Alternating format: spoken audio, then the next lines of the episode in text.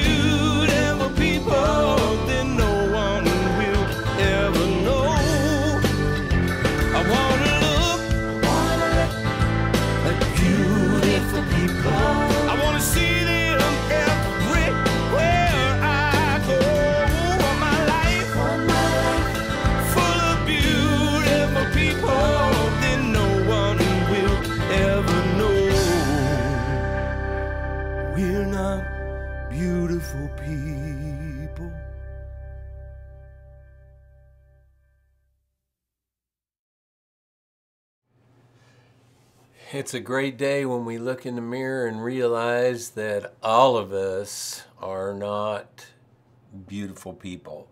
That Jesus is the only beautiful one that has walked this earth, but by him we are made beautiful, perfect, and complete. And that's some good stuff. Let me just uh, just mention that, um, you know, it's the start of the year. I mean, we're a little bit into it. It is the 19th, but it's not too late to start uh, preparing for some good things to come to pass for the year. So let me suggest uh, a little product promo here that we have. Uh, my book, Don't Take Your Dreams to the Grave, and my workbook and 24 episode video series and so, if uh, you're so inclined, I almost said you ought to, but I'm not a ought to preacher. If you're so inclined to um, want to go through the workbook and the video series, uh, it coincides with the chapters of the book, kinda, and um, and then the videos are there, uh, one video for each chapter of the workbook. This is available on the website, both of them. I think you can buy them individually. If you already have a copy of this, you can get them individually. But it would be a, a something if you're looking for a study or you want to do a small group study or something like that, that would be a great thing for you to do. So, so excited to start into this portion of the series. You know, we've been talking about my anti New Year's resolution that I do every year which basically is I'm not going to spend the first part of the year focusing on everything that I'm failing at. I'm going to instead focus on the things I am succeeding at and work on the things that I am not succeeding at.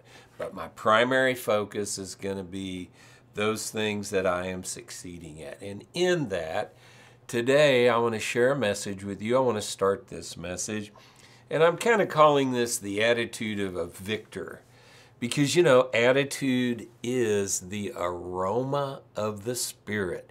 Whether you know it or not, I don't know where that came from. I think I made it up. Um, it is the aroma of the Spirit because you can get around somebody that has a funky attitude and it's almost like, man, what's that smell? You know, I, I can smell that from, I can smell you from over here. Uh, but you can get around somebody that has that attitude, that attitude of the kingdom that's coming out of their heart, that era, that feng shui. And you can just, you just know it. I mean, it's evident, it's paramount. You're attracted to people that have that attitude, that have the good attitude, the attitude of the of a victor. You're repelled from those that don't. And many times we don't even know why. It's just that there's something unsettling in our spirit, in our hearts that says, uh, something just ain't quite right. And so today, and I don't think I don't know if you've heard very many preachers preachers say this to you, but I will. I'm preaching these this series of messages to myself because these are things that I struggle with and um, things that I, you know, I, it's like I'm on the cycle. You know, I get on it and then I fall off of it and then I realize it and then I get back on it again and then I fall off it and then I realize it and then I get back on it again. You certainly, none of y'all have any problems with that. So today, I'm preaching this to myself. So, in the culture that we live in, both inside and outside of the church, both in the sacred and I don't like using this word, but I will use it in the sacred and secular cultures that we're in. We are forced into a performance mentality that drives us to discontentment. Advertisers want to create discontentment in our hearts so they can make us feel that if we just had what they were offering them, we would be happy. You know, I was praying this morning. I'm like, Lord, money didn't make me happy. Sex didn't make me happy till I got married. And then, you know, just you can just go down the list of all these things that the world and even the church at times feeds us that says, hey, if you just do this, everything's going to be okay. And so around here, we call that a bunch of carp. Not the other, not, you know, that's not that one word misspelled. Uh, we call it a bunch of carp.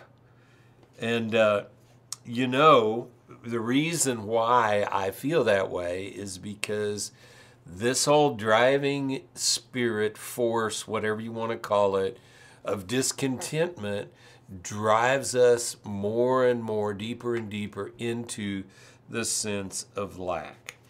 So this scripture haunts me when I get into the cycle and I forgot, I for a fall off, I forget, but it haunts me. And it's First Timothy chapter 6, verse 6. And we're going to read, I'm going to read it in three different translations for you here. First Timothy 6, 6. Now, godliness with contentment is great gain. The Amplified Bible says it like this But godliness is actually a source of great gain when accompanied by contentment. Bracket, open bracket. That contentment which comes from a sense of inner confidence based on the sufficiency of God. And I've got another passage here in, the, in um, where did I put that? I know I got it someplace because I remember pasting it in here.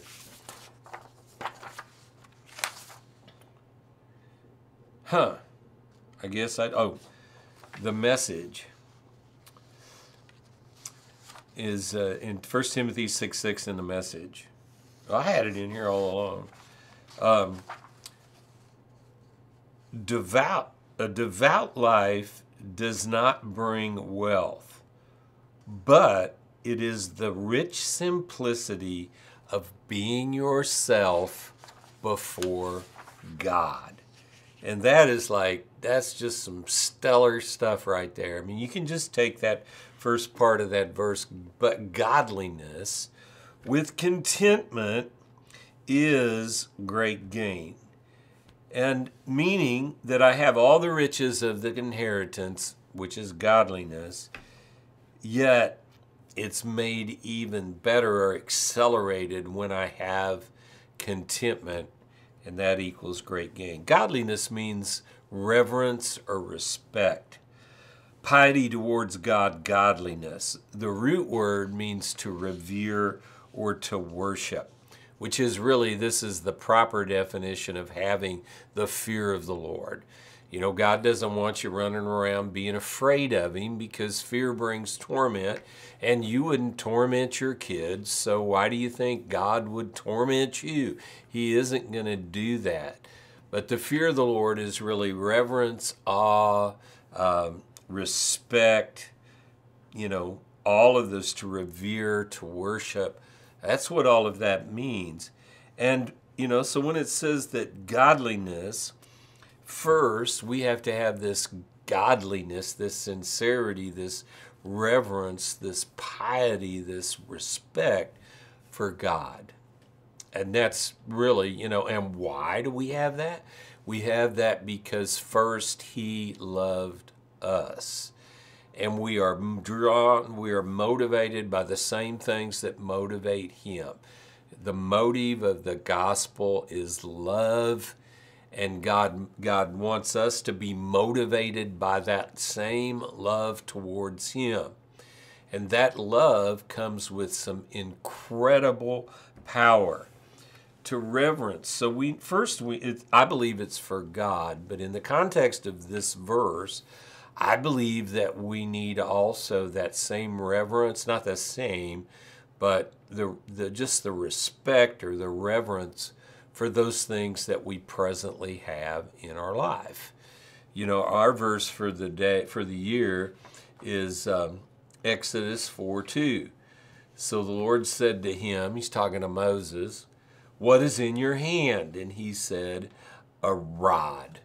And so that's that's our verse for Connect Ministries for the year of 2022. What's in your hand? Don't look at what you don't have, look at what you do have. And we need to have a healthy respect, reverence, honor, gratefulness, thankfulness for those things that we have in our hand right now. Because God wants to use those things. But if we're caught up in this cycle and this sense of lack, we will, and driven by the spirit of the culture, both church and and secular culture, then we are not going to have the sense that we have of respect and reverence for what we have. We're only going to see what we don't have. And that, my friend, will get you in some serious, serious trouble. So, you know, it just goes all back to that. What do you have in your hand? How do you feel about it? Are you looking at it with disdain and discontentment? Are you looking at yourself and seeing all of your flaws and all of your failures? Back to the anti New Year's resolution. Are you looking at all of those things and saying, man, this is just isn't, I'm just not satisfied with that? So if we're cursing what we have, how can we expect increase? It's really just that simple. You know, back in November of um, 2016, I believe it was, I caught myself, and I probably shared this before, I caught myself uh, with, in a habit, in a habitual behavioral form that I had formed. And here it is. I would, anytime I would be presented with a project or a challenge, I would first, number one, analyze it as this is why this won't work. So that was my top of brain default. Okay, somebody would say something to me, hey, you ever try this? And I would say, this is why this won't work. And so I caught myself doing that.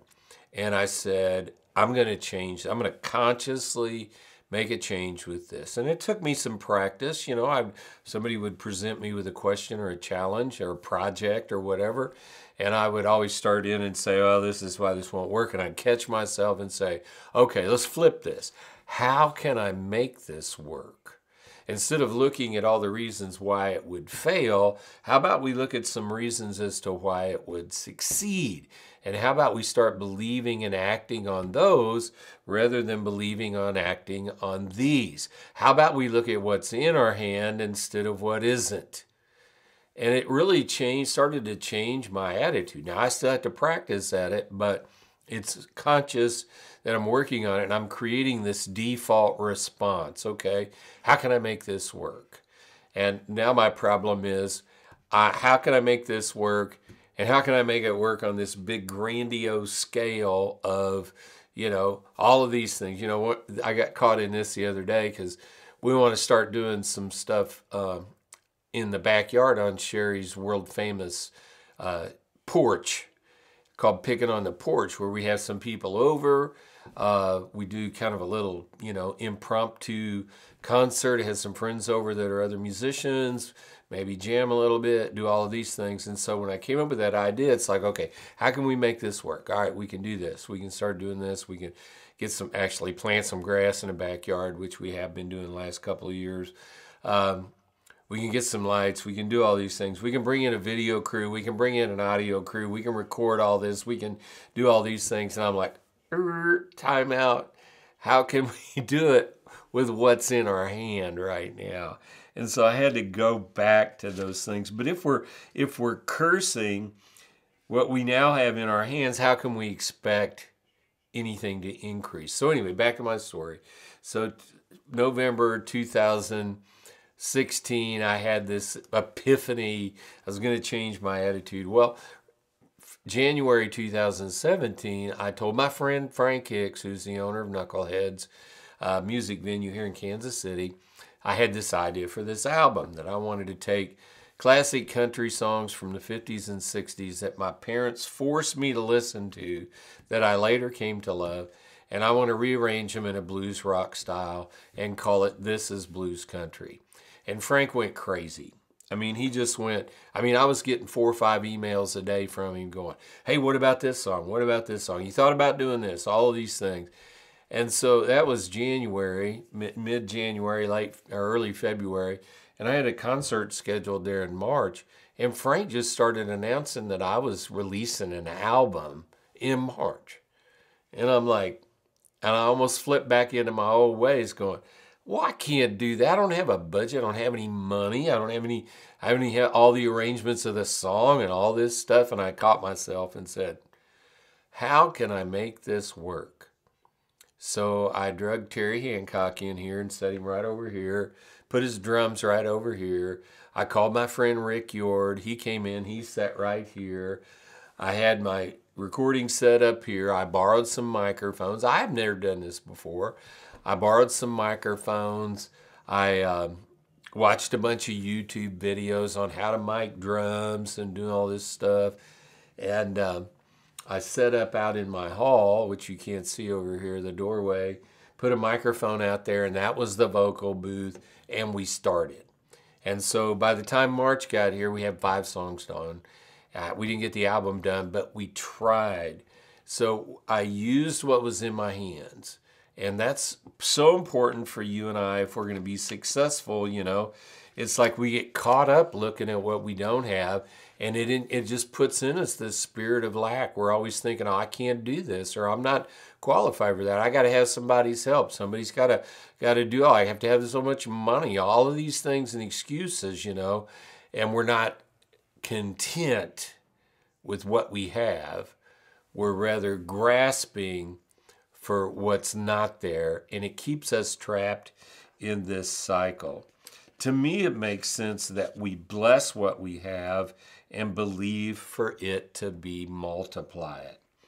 Godliness in, is our inheritance in Jesus, and it is our positional blessing.